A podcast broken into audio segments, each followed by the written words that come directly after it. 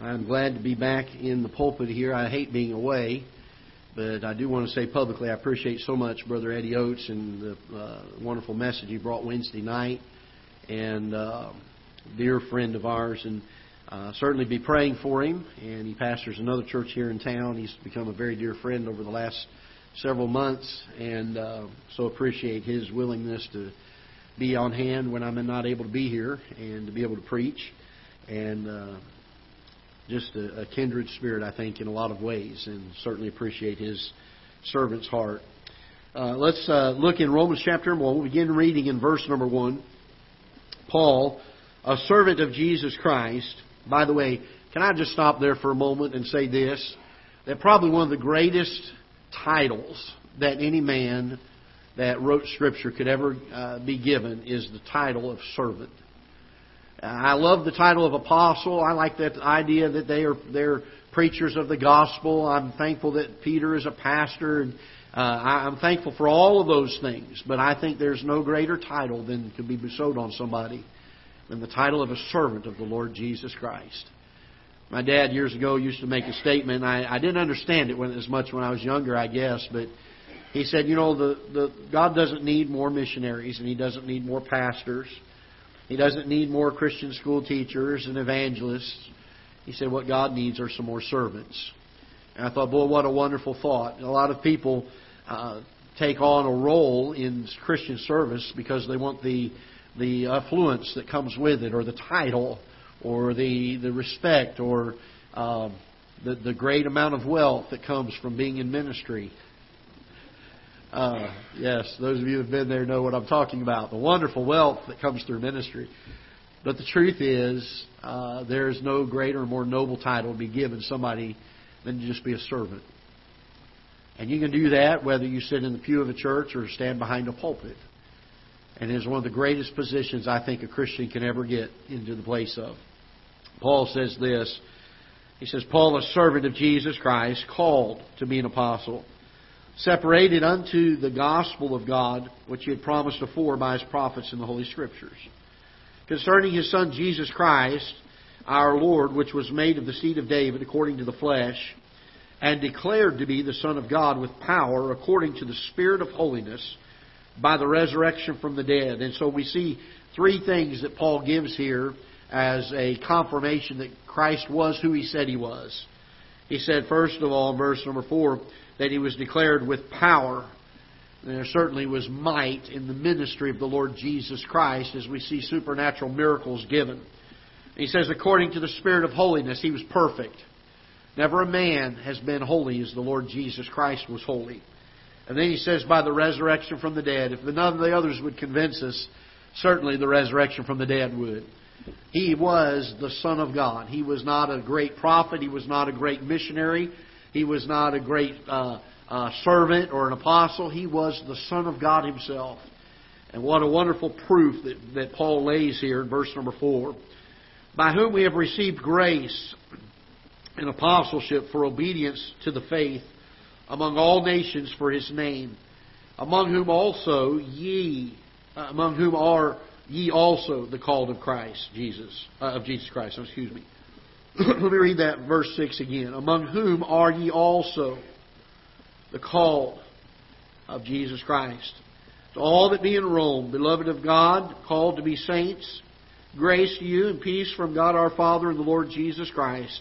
First, I thank my God through Jesus Christ for you all, that your faith is spoken of throughout the whole world. For God is my witness who I serve with my spirit in the gospel of his Son, that without ceasing I make mention of you always in my prayers. Making request, if by any means now at length I might have a prosperous journey by the will of God to come unto you. For I long to see you that I may impart unto you some spiritual gift, to the end that you may be established. That is, that it may be comforted together with you by the mutual faith, both of you and of me and me. Now I would not have you ignorant, brethren, that ofttimes I proposed to come unto you, but was let hitherto, that I might have some fruit among you also, even as among other Gentiles. I am debtor both to the Greeks and to the barbarians, both to the wise and to the unwise. So as much as in me is, I am ready to preach the gospel to you that are at Rome also. For I am not ashamed of the gospel of Christ. For it is the power of God unto salvation to every one that believeth, to the Jew first and also to the Greek. Therein is the righteousness of God revealed from faith to faith, as it is written, the just shall live by faith. Father, we do pray that you would bless the message this morning and speak to our hearts. Lord, help us to grow in the areas that we need to grow in. May you illuminate some truth from your word that will stretch our faith and cause us to reach out and to press toward a mark. Lord, I pray that you would help us to be diligently striving to become more and more of what we ought to be for you. To be able to be pleasing to you by our way of our testimony. To be able to reach people with the gospel by way of our service. Lord, I pray that you would help us to have such a heart as the Apostle Paul. May we learn to draw closer to you each and every moment of each and every day. May we be more selfless, more pressing to serve you and looking for ways to do more for you each and every day that we live. With every breath that we take, Lord, may we uh, seek to be more useful and more productive for you. We pray in Jesus' name. Amen. I like what Paul says here as he lays out his credentials in verses 1 and 2, and he speaks of the fact that he was called by the Lord Jesus Christ to be an apostle. Uh, I'm thankful that uh, that Paul, even though he was not uh, along with the 12 during the time of Christ's ministry. I'm thankful, as Paul said, as one that was born out of time. I'm thankful that God caused the Apostle Paul to uh, see the light on the road to Damascus. Could you imagine our Bible without the books that Paul wrote? Uh, what an amazing man, what an amazing character of his Christianity. This was not a fellow who just spoke the name of the Lord Jesus Christ or claimed to be a Christian, but this was a man who every moment of every day lived with every fiber of his being.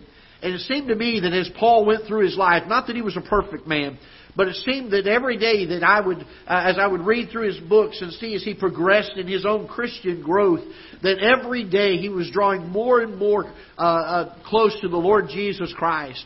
He was having more and more of a desire, if that could even be possible with the Apostle Paul, to see the gospel be preached and to fill the whole world. To be able to have every person hear the wonderful news of the Lord Jesus Christ. So much so that Paul did not resent the, the trials. In fact, he, he said that he began to rejoice in the tribulations that were brought his way. And, and I think Paul understood something that oftentimes uh, we maybe, maybe just don't think about, and that is this, that the more trials and the more tribulations that came his way by serving the Lord and for the reason of serving the Lord meant that that was that much more of the gospel that was being preached. That was that many more people that were hearing the gospel message. And to Paul, it was worth it. It was worth it. As we read down through the first part of this, this, this chapter, as he opens the book of Romans, he starts by saying he was called according uh, to the Lord Jesus Christ to be an apostle. But I want you to notice verse number four. He says, and declared, uh, I'm sorry, verse number three. Uh, did I get the right one? I'm sorry. No, verse number six. There we go. I'm sorry. I had the wrong verse written down. He says, among whom also, or whom are ye also the called of Jesus Christ. Can I encourage us in this? Sometimes I think we get the idea that some of these men that we read about in Scripture, maybe some of the men we read about in history that did monumental things for the Lord Jesus Christ. I'm talking about men who did such great works and saw so many people come to know Christ as Savior. Great revivalists, great evangelists, great preachers of the gospel. I think we look at them and we say, I could never be one of them. God, God must have done something special with them. Can I encourage us in this today? God has wants to do something special with you. God puts a call on every person's life. You say, well, what is that call? Well, he tells us here as we go down verse number six. He says, Among whom are ye also the called of Jesus Christ? To all that be in Rome, beloved of God, called, here's, it, here's what he's calling us to, called to be saints. Grace to you and peace from God our Father and the Lord Jesus Christ. You know what God has called to every person? To trust Him as their Savior. John said in John chapter 3 that God so loved the world that He gave His only begotten Son that whosoever believeth in Him should not be, uh, perish but have everlasting life. God has made salvation available to every single person. If you're sitting here today and you say, Pastor, I don't know if I died right now that I'd go to heaven, can I tell you this? God sure has called you. He's made, he's made His gift of salvation available to each and every one of us. Every one of us are called to be saints. Can I tell you this? We're also called, because we are saints, to do His work. Notice he goes on to say this. He says in verse number 7, To all that be in Rome, beloved of God, called to be saints, grace to you and peace from God our Father and the Lord Jesus Christ. First, I thank my God through Jesus Christ for you all that your faith is what? Spoken of throughout the what? The whole world. Can, can I encourage us in this? Not only are we called to be saved, every single one of us are called to do a work for the Lord Jesus Christ. Paul says, I'm encouraged by this. He says, I, I hear of your faith. He says, everywhere I go, I hear of your faith. I wonder what would be said of my faith if I traveled to uh, another state or another place here in the United States and somebody says, Well, have you heard of Greg Booher or have you heard of Ketha Heights Baptist Church or have you heard of, and you can name any member of our church. I wonder if people would say, Boy, I've heard of their faith. There's something extraordinary there. These folks are pressing. They're, they're diligent. They're working. They're laboring. Their faith is, is such that it's heard of throughout the whole world. Paul said this in verse number 8. He says, I thank my God through Jesus Christ for y'all that your faith is spoken of throughout the whole world. That's, a, that's quite a statement, isn't it? Now, I understand and I know that the world was a lot smaller then as far as the number of people that were in it. Can I tell you this? Their testimony was such and their living of the life that God had for them and their service to God was such that the diligence of their faith, the pursuit after God, was noted even by those that were not saved. They looked at it and said, Boy, there's something different. There's something unique about these people. They trusted Christ as their Savior. Their faith is such that it was spoken of throughout the whole world. And notice he says in verse number 9 For God is my witness, whom I serve with my Spirit in the gospel of His Son, that without ceasing I make mention of you always in my prayers making requests, if by any means now at length I might have a prosperous journey by the will of God to come to you, for I long to see you, that I may impart you some spiritual gift, to the end ye may be established. I've often wondered, well, I wonder what spiritual gift Paul was trying to impart, and I think he answers that for us. He says in verse number 12, that is, that I may comfort, be comforted together with you by the mutual faith, both of you and me. Can I encourage us in this? That God, I believe, makes fellowship in the faith a spiritual gift. Something that is given to each and every one of us. Something there, there's something precious about it, isn't there? We've been called to be saved. We've been called to serve and to have faith and to press toward the mark. I believe that God intends for you and I to fellowship in that faith. We're to undergird each other. We're to pray for each other. We're to want to and long to be around each other and to share things with each other. He goes on to say this in verse number 12, uh, verse number 13, and we're almost to the point of getting to the message here. Now I would not have you ignorant, brethren, that oft times I purposed to come to you, but was let. The word let here means hindered. Let hitherto. We use that in a different way today, and so I felt like we need to make sure we understood the old English usage of the word let mean, meant to restrain or to hinder. But was let here too, that I might have some fruit among you also, even as among other Gentiles. I am debtor both to the Greeks, and to the barbarians, both to the wise and to the unwise. Now I want you to notice this as we get to verse number 15. But as much as in me is, I'm ready to preach the gospel to you that are at Rome also. Now understand, Paul is getting close to the end of his ministry. He's been in shipwrecks, he has been beaten, uh, he has been cast into jail and into prison, he has been mocked, He has been stoned. He has been ridiculed, not for doing wrong, but for doing what he believed God called him to do, which was to preach the gospel of the Lord Jesus Christ. We've not always had religious liberty in our world. In fact, the United States is an experiment in religious liberty, if you will. And only for the last hundred or so years, even in the United States of America, have we had really any type of religious liberty. To be able to take the Word of God and to preach it as God uh, deals with our consciences and to have the absolute liberty to proclaim the Word of God without fear of persecution. And here's Paul, if you can kind of get the idea behind him. Here's Paul who has gone through a lot of suffering. He's gone through a lot of trials. He's gone through a lot of uh, persecution. And I've said it before that when there is religious liberty, there seems to be a lackluster of Christianity. And that persecution often sharpens the edge of the Christian sword. It causes us to gain more boldness. It causes us to gain more, uh, more steadfastness. There's a purifying effect that persecution brings. And Paul makes this statement in verse number 13, and I want, or verse number 15. I want us to see this. He makes this statement, so as much as in me is, I am ready. As much as in me is, I am ready.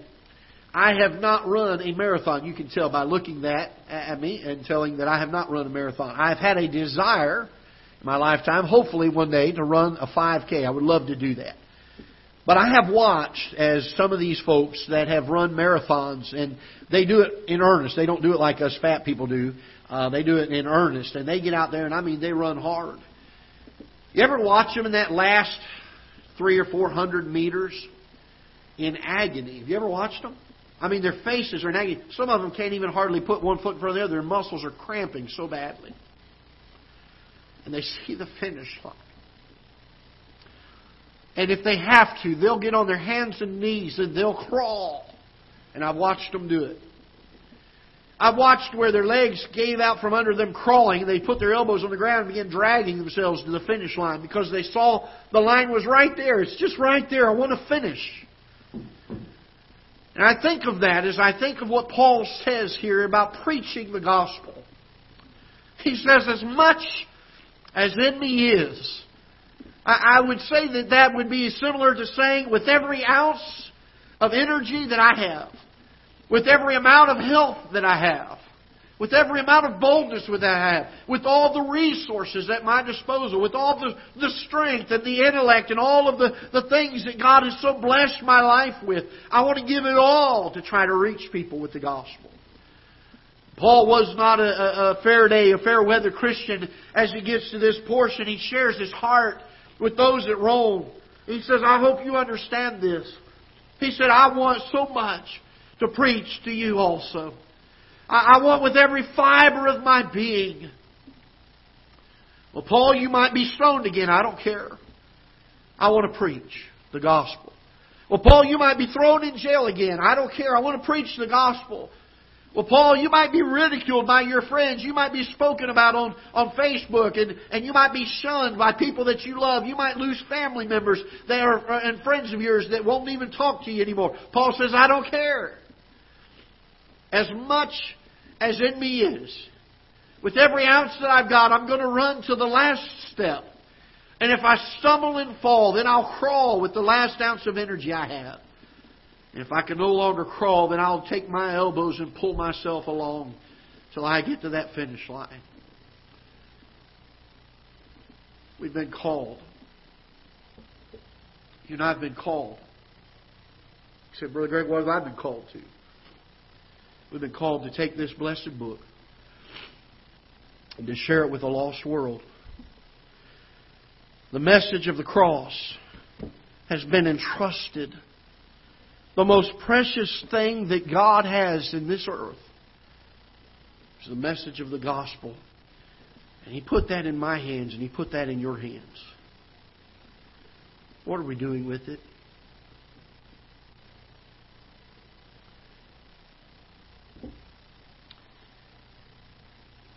I, uh, I, I, a few years ago decided I was going to lose some weight. You can tell it's worked really well. I had read an article of a fellow that was like me, and uh, he said one day he looked out at the mailbox. He said I couldn't even walk out to the mailbox. I was so heavy and the lack of energy. Said I sat on the couch eating potato chips and couldn't hardly move. He said one day I decided I'm just going to get up and walk out to the mailbox and back.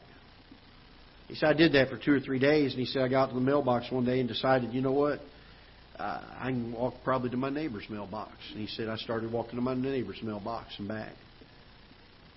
He said I did that for a few weeks. He said I noticed I could walk probably half the block now. He said I started walking half the block.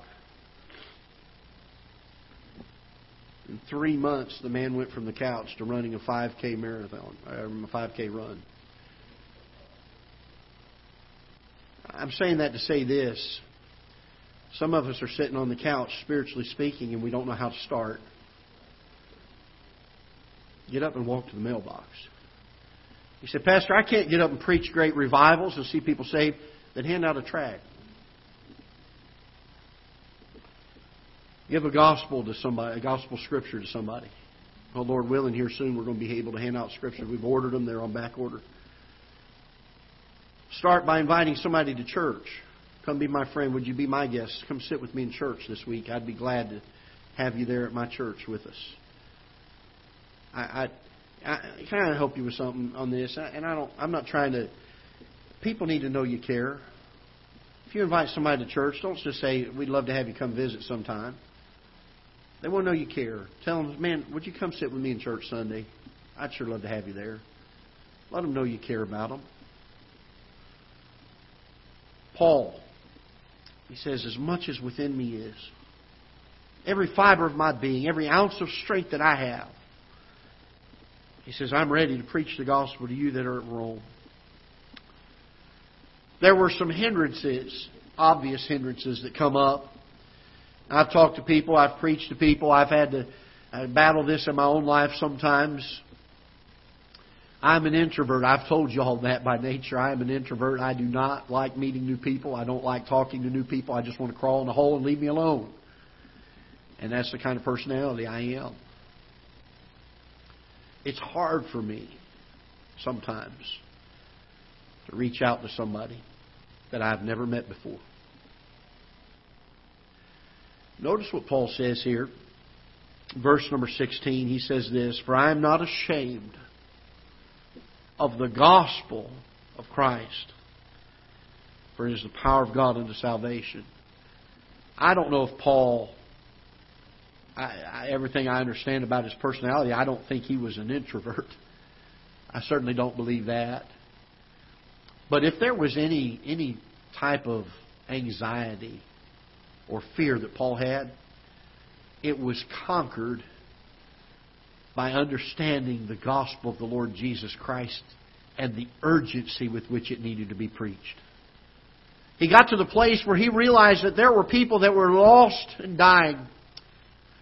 There were people out there that if they didn't hear the gospel from him, they weren't going to hear it.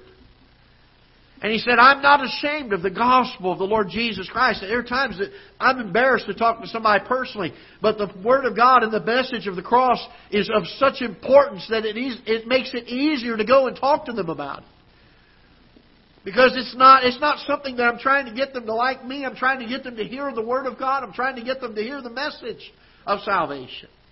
And so he talks about this, that there's a boldness, there's a confidence that comes when there's a willingness to go. He says, I'm not ashamed of the gospel Christ, for it is the power of God unto salvation to everyone that believeth, to the Jew first, and also to the Greek, for therein, what do you mean therein, Paul? In the gospel. Therein is the righteousness of God revealed from faith to faith. As it is written, the just shall live by faith. There's only one way to get to heaven. There's only one way to be justified from our sins. And that is by faith in the Lord Jesus Christ. Paul spoke and commended the folks. He says, Your faith is spoken of throughout the whole world. He says, But I want you to know something. I'm ready to come and preach with everything I've got. When I get done, I will be exhausted. I will have done everything I could. My body may not have much left in it, but I will have done all I could. I believe that's how Paul got to the end of his life and said, I have finished my course. He said, I've run the race. I've finished my course. I have kept the faith. Why? Because he had given every ounce he could. I wonder, have we given every ounce we could? We strain and we struggle for so many things in our lives. How about struggling and straining for the cause of the Lord Jesus Christ? How about putting forth the effort to getting the gospel out to those that need to hear? Well, Pastor, I'm shy. I can't talk to people.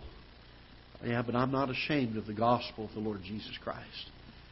They may not like me, they may not like my personality, but they need to hear the gospel.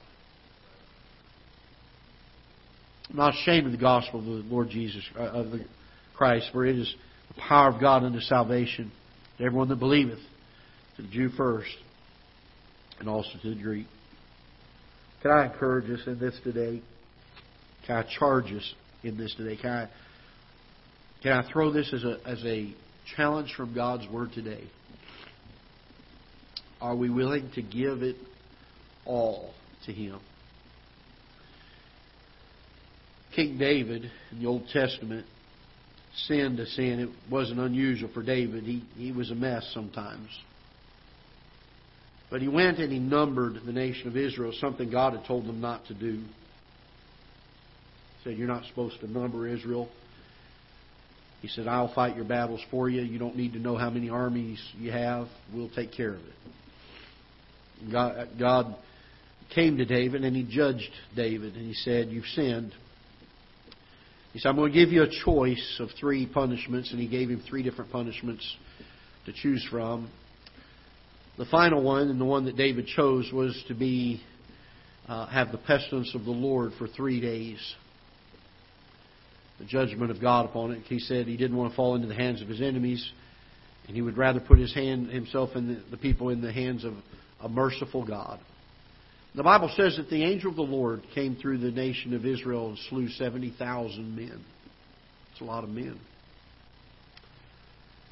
He came and was at the city of Jerusalem getting ready to destroy the men in it, and, and God told the angel, He said, It is enough. It's enough. And David is on Mount Moriah. He's looking out over Jerusalem and he sees the angel of the Lord with his sword drawn, hovering over the city. He comes to a man by the name of Ornan. Ornan had a threshing floor up on Mount Moriah. David went to him and he said, I need to I need to make a sacrifice to the Lord. He said, Would you sell me this land and give me your oxen, allow me to buy your oxen? And I love what Ornan said. He said, I give it all. Take the instruments, even. Whatever you need, King. It's all yours. Every bit of it. David wouldn't allow him to give it. He still purchased it for a price. But can I encourage us in this? I love the spirit of Ornan, don't you? You can have it all. You can have every bit of it. I wonder if when Paul gets a little further in his letter to the Romans here. I wonder if he was thinking of this when he said in chapter number 12, I beseech you, therefore, brethren, by the mercies of God, that you present your bodies a living sacrifice, holy, acceptable unto God, which is your reasonable service.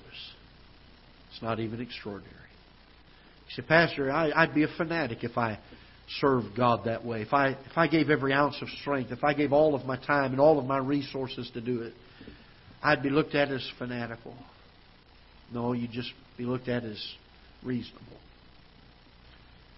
Reasonable. We've got very little time left. Are we ashamed of the gospel of Christ? Is that what's holding us back? Too embarrassed. Maybe we're just too focused on ourselves and what we want. Too busy doing things that we enjoy, we love. We don't have time to serve the Lord. Maybe we're too entangled with the affairs of this life. Maybe the old nature, the pull of the world, the enticement of the world, maybe it has too strong a hold on us. What is it going to take for us to get to a place that we could see the Apostle Paul was at?